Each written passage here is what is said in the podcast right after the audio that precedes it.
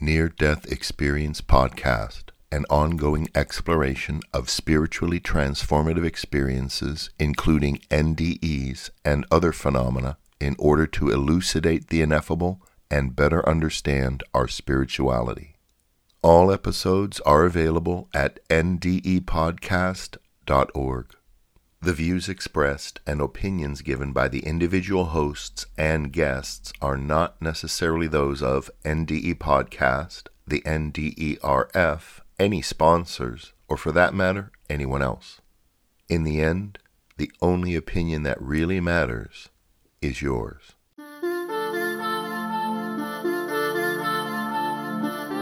NDE Podcast, item number 364, November 18th, 2021. The NDE of Zume. Welcome to Near Death Experience Podcast, the official source of audio accounts for the Near Death Experience Research Foundation. I'm Chaz Hathaway, author of Life in the Spirit World What Near Death Experiences May Teach About Life on the Other Side, and the music album Home, both of which can be found on our website. Now, before we get started, I want to uh, just mention something briefly. Uh, John and I talked recently on the phone, and and we're talking about ideas and different ways of doing things and so forth. Uh, for the most part, it's the podcast isn't changing in any big way. Uh, we do hope to make it available in some places it hasn't been available or more widely available anyway.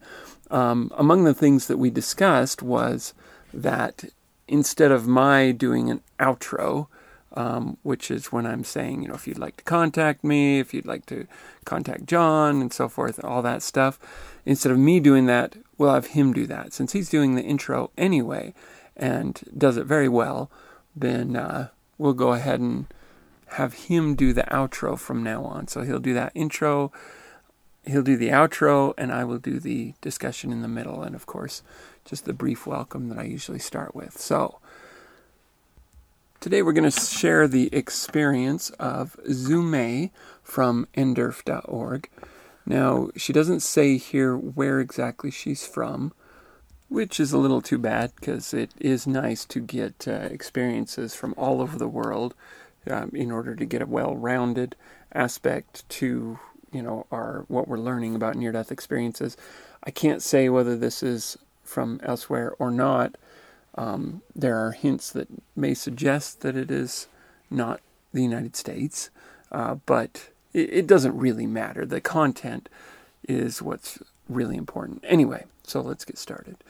Zume says, I was raised under the influence of my father, who was strict and authoritarian since childhood, so my mind was deep rooted on Marxism theory. Also, I was an active member in Communist Party in college. When I started working, I was ambitiously longing to become a successor of the party in both socialist minded and professionally competent. Hence, I disliked idealism, having no attachment with any religions or superstitions. Nevertheless, incredible things happened to me, especially since I was a die-hard atheist. The illness might have been initiated due to several cold, several cold and hard winters. On top of this, I was a workaholic. Each year, my chronic coughs always began in autumn and continued to winter and then lingered until the end of spring and lasted to the beginning of summer. One autumn of that particular year, my prolonged coughing ailment broke out again. I went to a local clinic every day to have an antibiotic intravenous treatment, IV, as I usually did before. I arrived at the clinic around 8 p.m. The doctor told me that a specific lot of penicillin that was used on me two days ago was given to treat a child just recently. Then I needed to use a new lot, so they did a skin test on me first. There was a positive result on my wrist with a big two cent size, bulging redness on my skin that spread like pseudopodia. I hesitated a few minutes before asking the doctor, Is it okay to have a reaction like this? The doctor pondered a while, then replied, It's a false positive due to a new lot we used on you. It should be all right, as you have been treated with penicillin a couple of days ago. However, to prevent me from having an anaphylaxis shock, he gave me a Phenergan shot. Additionally, he injected dexamethasone, dexamethasone into my IV drip. I felt confident and relaxed afterwards. I then walked into patient ward and was lying down on a bed. A nurse hooked me up with an IV and then left to the other patients. Shortly after, there was a train like screeching, tinnitus sound. Suddenly, I fell into a dark tunnel and was charging forward. I felt tremendously apprehensive, thinking to myself, What is wrong with me? I'm fine just now, but how come everything changed? I wanted to stop and go back, but I was moving uncontrollably forward and could not head back. I screamed frantically, yet I was mute. I attempted to struggle through, but still my effort was futile. I perceived myself as a speck hurling in an eternal circular pathway. Although my flesh lay in the physical world, I, my soul, entered into a dimension with a barrier that separated me and my spirit. Clearly, I realized that it was not a dream. Instead, there was something wrong with the IV drip. I had an allergic reaction to penicillin. I underwent panic, felt frightened, vulnerable, and despaired while floating in this endless tunnel. I knew obviously my body would still lay on the bed, but I could not go back to it any more. Is this death? I contemplated. If it is, why am I very clear headed? I did not disappear, but rather I was isolated from the physical world. I felt no pain. I was hovering like a feather and feeling very cozy. To explain exactly what I felt as something in the unseen world, it seemed like there was a stream of beings guiding me. They affirmed my answers, clarified my confusions, and comforted my bewildered heart. I did not know how to describe the stream of beings. They were silent and amorphic, yet full of kindness, brightness, compassion, and amiability. They answered all my questions. It felt I was being led and enveloped by a spring sunshine. I understood there were beings in a much higher level than me and in the spiritual realm. I called them prophet, the wisdom who communicated to me telepathically, revealing the true colors of the universe, purpose of life, and opened the door of death so that I could have a glimpse of the other dimension. Instantaneously, I was no longer in the lengthy dark tunnel. Alternatively, I was in a bright, warm, and pure world. I was completely relieved. No more agonies, but instead replaced with eternal peace and bliss. My spirit asked one question after another regarding the true colors of the universe and about life and death.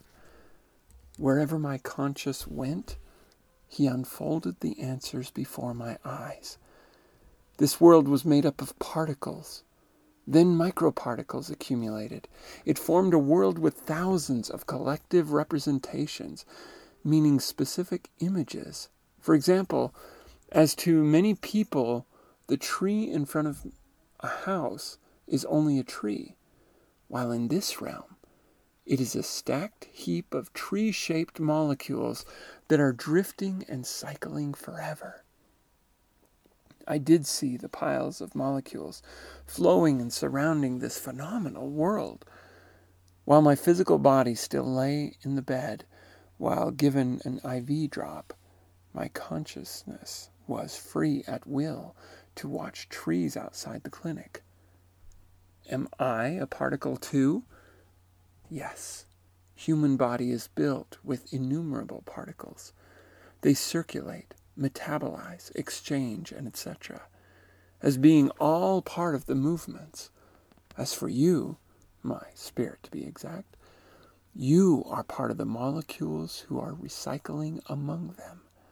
Therefore, particles cluster, mobile, recycle, flow to somewhere, and then assemble to another physique. So this phenomenon keeps recurring. There is no life or death. It is infinite and the essence of the world, commonly known as death, which is actually a continuation on to the next phase of life. At this state you are in now. Your mind, your soul, is existing and thinking, obviously, but you are separated from the physical world without communication. It is like a glass door partition between you and the world. You can see everything on, of the physical world, however, people on the other side can't feel your existence. Being unable to communicate the situation you are in, and your loved ones have no means to understand it.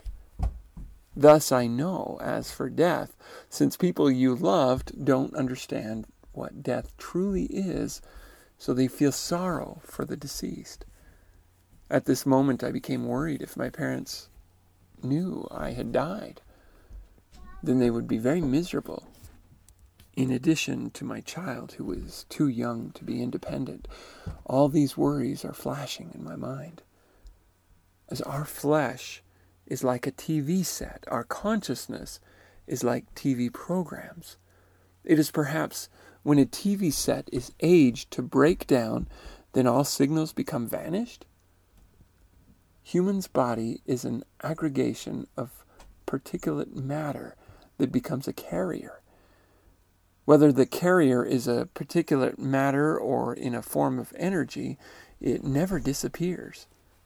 At this moment, I was in a confused situation where my conscious and flesh were detached but still in a connected state. I felt there are several different dimensions coexisted. While my conscious stayed in another realm, I was telepathized with prophets and the wise whom revealed the true colors of the universe to me. At the same time, I was keen to everything in this dimension, clearly knowing things were around me owing to the fast velocity around here. Sounds were transmitted to ears in a slow and time delay fashion. While on Earth, an old couple came to the clinic to see a doctor. When they walked by the patient ward I was in, they saw I was alone and asleep with an IV. They commented, Look, this poor lady has a child to take care of. People hustled in and out of the clinic, accompanied by unceasing muffled, unceasingly muffled noises. I even saw right through the wall with two coat hangers dangling in a closet. At once my pager rang three times. The nurse came and asked if I wanted to answer. One of them was from the band musician who wanted to talk about our performance. The other two were from my dates. I was directed by I was directed my somewhere unfamiliar body to nod my head sluggishly. In my near death experience, I considered money, love, and passions would never be important to me anymore. I became clairvoyant, knowing what the doctor would tell the patients outside of my room when they described their symptoms to the doctor, even before he opened his mouth to talk. Consequently, they were all verified as what I had perceived beforehand.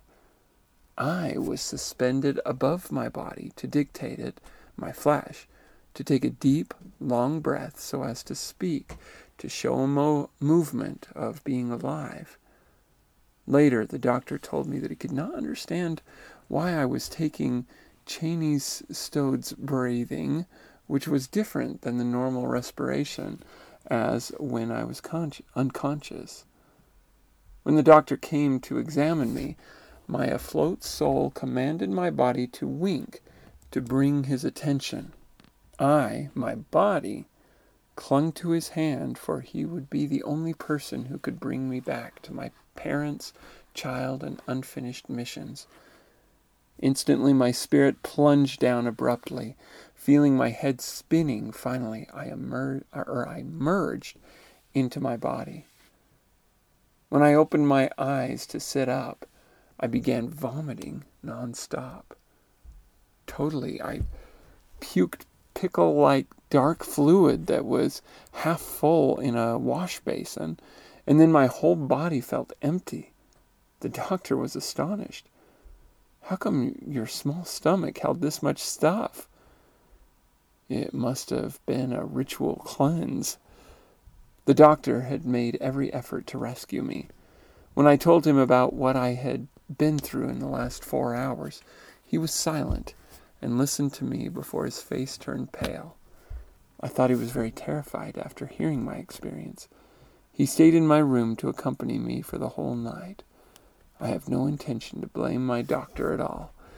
I had a chance to experience a near death experience because of his mistakes. So I had an insight of the earth and the other realm. Being intimidated by uh, and my fear of death had diminished as my near death experience had completely changed my perspectives toward the meaning of life and the ethics of, of the entire world. And that is the end of Zumei's account. And wow, there's a lot of things to that I find interesting in here and I don't want to comb through everything just for the sake of having time to um, focus on the things that that kind of really get my attention here. First off, as she is floating in this tunnel, this endless tunnel, she says there's it seemed like there was a stream of beings guiding me. They affirmed my answers, clarified my confusions, and comforted my bewildered heart. A stream of beings. She even says, I did not know how to describe the stream of beings. They were silent and amorphic. That sounds like they didn't have shape, yet full of kindness, brightness, compassion, and amiability. They answered all of my questions. It felt I was being led and enveloped by spring sunshine. I understood they were beings in a much higher level than me and in the spiritual realm. And she comes up with the name for them prophet. She calls them prophet. And the wisdom that was communicated to her telepath was communicated telepathically so there's this stream of beings who she senses as being in a much higher level, a much higher spiritual realm than she is in, yet they are able to communicate with her, and she is able to feel their presence as if they are right there, or as if she is right there with them. And this ne- next paragraph has begins a strange and interesting discussion that I think we can have. She says, Instantaneously, I was no longer in the lengthy, dark tunnel. Alternatively, I was in a bright, warm, and pure world. So she's in this other landscape. She says, I was completely relieved, no more agonies, but instead replaced with eternal peace and bliss. My spirit asked one question after another regarding the true colors of the universe about life and death. She brings up this idea of true colors of the universe regularly or, or many times. It makes me think that she is probably seeing unique and, and new colors physically, well, spiritually, but but she's seeing these new colors, but it's as if these new colors are, are symbolic of the fact that what's really going on in the universe, the true colors of the universe, the true nature of the universe is hidden from us, just as these other colors are.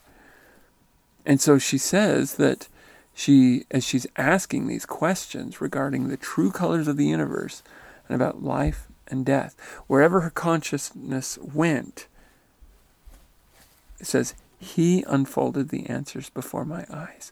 Now, I don't know when they, the prophet or this this stream of beings becomes he because it doesn't say anything about he or she prior to this, but more like they or them.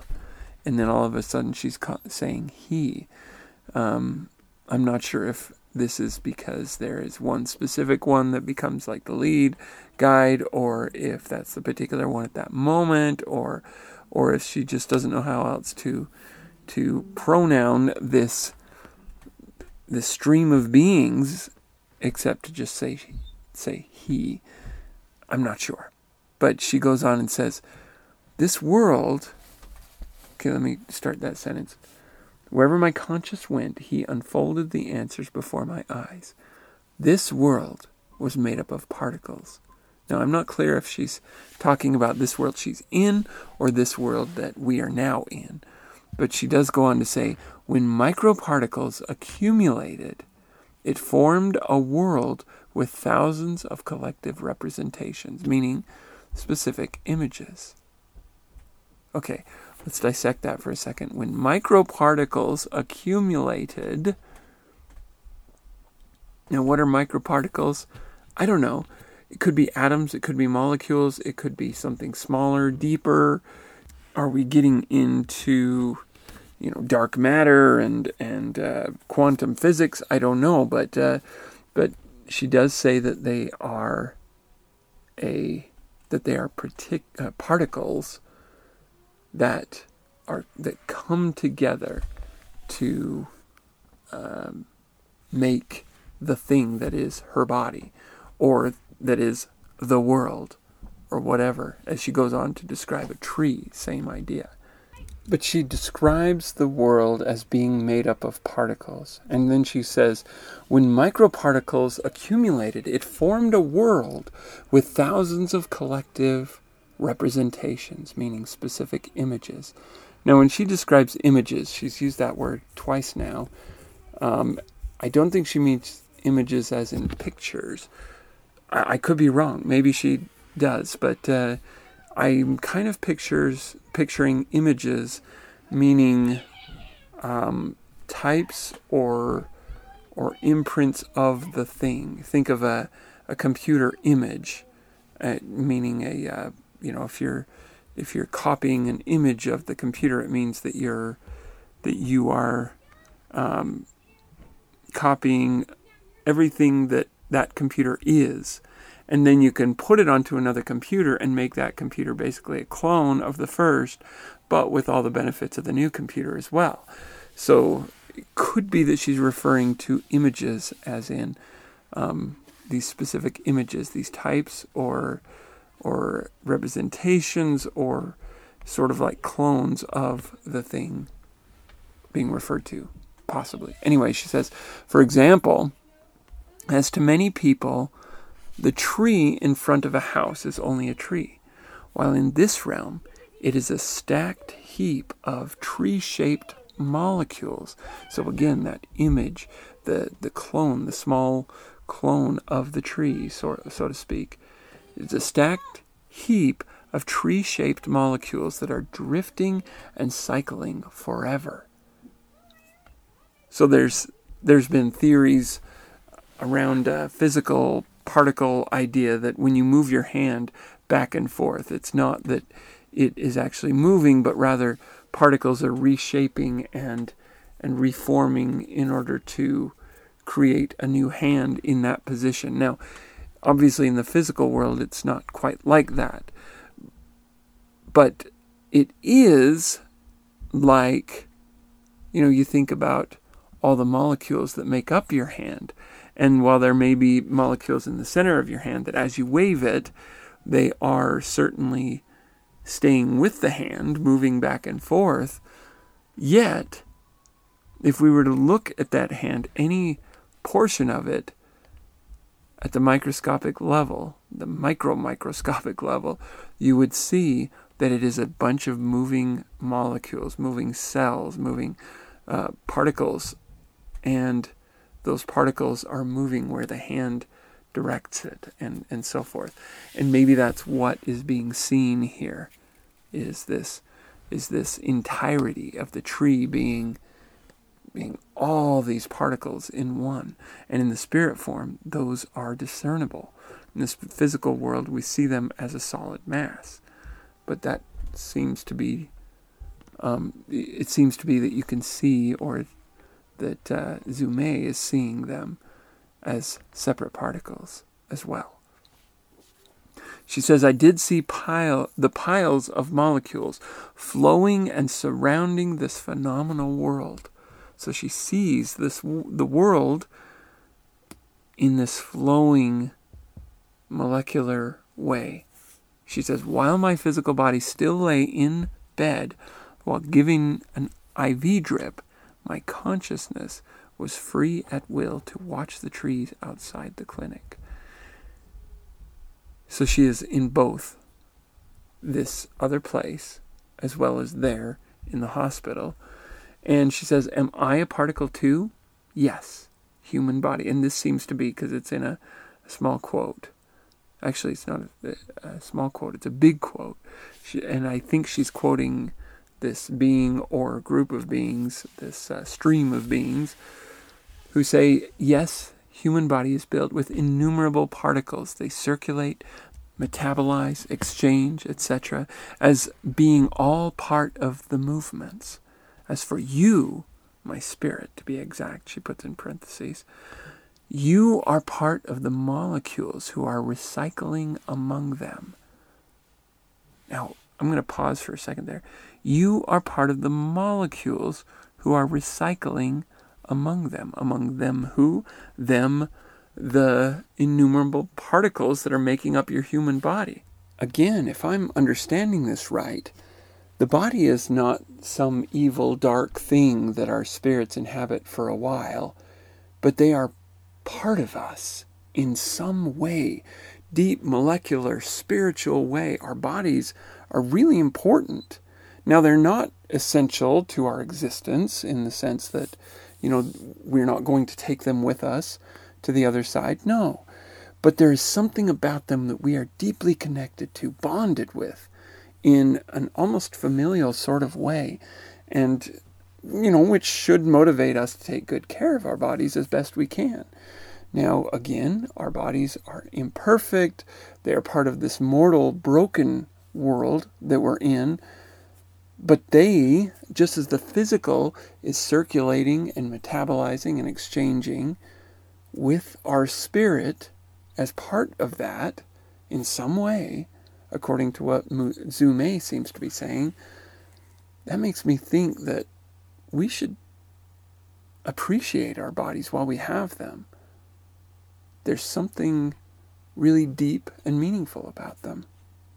And I like the analogy that Zume gives that our, our flesh is like a TV set and our consciousness is like the TV programs. Think of an old TV where where you know when you get the snow in the background that I, they used to call it where it's just and it just had no signal. There was no it, it was not receiving anything at the time. Our our dispirited body or our unembodied spirit, I guess you would say, is like that TV program that can't penetrate, can't get in. There, the TV is stuck on this snow because there's no reception. The spirit, which is not a physical thing, is like that non physical signal that provides life to the TV, that provides the stories, the experience that is a television. And while everything, if you were to chop that TV to bits, you will never find, you know, the show that you were watching. It's not in there. Not because it left, but because it, the body was simply a receiver for that show. I'm mixing the metaphor and the and so I hope that's not confusing. But but I, I like that analogy that we're that our body is like a TV set, and our spirit is like the program. It's where the whole purpose of that body. It's it's where that purpose comes from, and yet it is not physical. It's not in a physical state. She says whether the carrier is a particulate matter or in a form of energy, it never disappears. It never disappears. It is always there. You can't kill consciousness. There are people who describe sleeping in the spirit world, and at those times they are quiet enough that it, it's like sleep. I mean, their their consciousness is fully subconscious, and this is uncommon. But so there does seem to be the capacity to go into a silent mode of sorts, but the but the consciousness does not go away, and in fact, it's fairly uncommon for even a spirit to sleep, so to speak. At least from the experiences I've read, it's it's fairly uncommon. Either way, the spirit is still alive, still exists. It is not it doesn't disappear at any point, and it can't. And just shortly after this, Zume awakes and has several ways to be able to um, validate her her experience and to convince herself this was no dream, this was not made up. And and at the time that she's experiencing it, it was so real that she wouldn't have doubted at the time, but when people come back into their body and everything's broken and confusing and, and spin, the world is spinning, of course they're thinking, well, was that real? Is that? But she had several things to validate that experience conversations, uh, what she had seen herself do, her body do, and, and all that. It very interesting. But one thing that she says is that her fear and her intimidation toward death has diminished, and her near death experience completely changed her perspectives toward the meaning of life and the ethics of the entire world. Now, that itself is very interesting. What are the ethics of the entire world? What, are, what is our view of the meaning of life, of the meaning of this planet, of, of mortality as it is? And how can we see it differently by looking at it through the eyes of someone who has been on the other side. You know, Zume's experience makes me even more curious about about quantum physics and and uh, string theory and and all of that energy and, and, and matter and I find myself the more I read about things be it science be it history, be it ecology, uh, whatever topics I'm studying, I keep finding things that reflect back on these things that we're learning, these these spiritual principles, these spiritual uh, facts that we seem to get out of near-death experiences and spiritual experiences of all kinds, the and consciousness and and all of that. The you know, it's like, whoa, I'm hearing this over here on this topic, and that reflects what I'm learning about here. And it makes me want to learn more and learn more and learn more. And I think there's part of us, that spiritual part of us, our spirit has this urge, this hunger to learn. And maybe that's why. Maybe it's because in every subject there are pieces of the answers. And while some things at some times seem to be totally unrelated to any of this that we're talking about. Later, we often find out they actually very much are related. The whole E equals MC squared thing seems like a mathematical slash maybe astronomical kind of a thing. It turns out to be very strongly related to the spirit realm, or perhaps the the gap between the mortal world and the spirit world. There's something there. I don't know what it is, but there's something there in the way that that creatures react with each other, interact with each other on the earth. The ecosystem that we live in, whether in our homes or or even more in nature, the way trees interact with the insects and fungus and the sky and weather patterns and climate, all of this reflects this oneness that is so prevalent in near death experiences that it's almost like science is starting to discover these interactions that near death experiencers have been trying to say all along. They're obviously eh, you know explaining them from the other side. They're coming from the scientific side and coming into this view that's like, whoa, everything is really interconnected and in a sense everything is the same thing. It's all kind of one. And you know, near death experiencers are saying, yeah, yeah, that's what I've been trying to tell you, you know. But whatever topic it is that you're interested in, I think you'll find interesting aspects of it now that you've been studying near death experiences. So, whatever your curiosity is, seek it out. And I would love to hear from you and hear from what kind of of interactions you found between different topics. I, I'm getting off on a little bit of a tangent here uh, Zume's mention of particles and molecules and so forth kind of got me spin my mind spinning a little bit. So I apologize if that was a bit of a tangent, but think about education and learning as an opportunity to grow the spirit, not because our spirits didn't know it before. Perhaps this is all one plus one equals two to our advanced spirit side, but that curiosity and interest and that quest for answers is part of our spirit and a part that may open just a small part of that veil to be able to to be open to spiritual things. Kind of a unique approach, I think.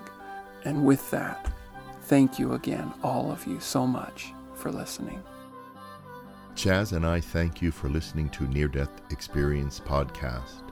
You can reach out to your hosts by using Chaz, C H A S, at ndepodcast.org and John, J O H N, at ndepodcast.org.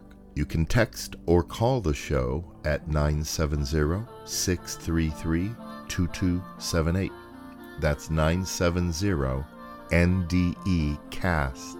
Calling allows you to record your message in three minute increments. If your message runs longer than three minutes, just call back and we can splice the segments together. Follow us on Twitter, Instagram, and Facebook by searching NDE Podcast on those sites. And join our Facebook NDE Podcast community. Please leave feedback for the show on iTunes or via whatever application you use to listen to us.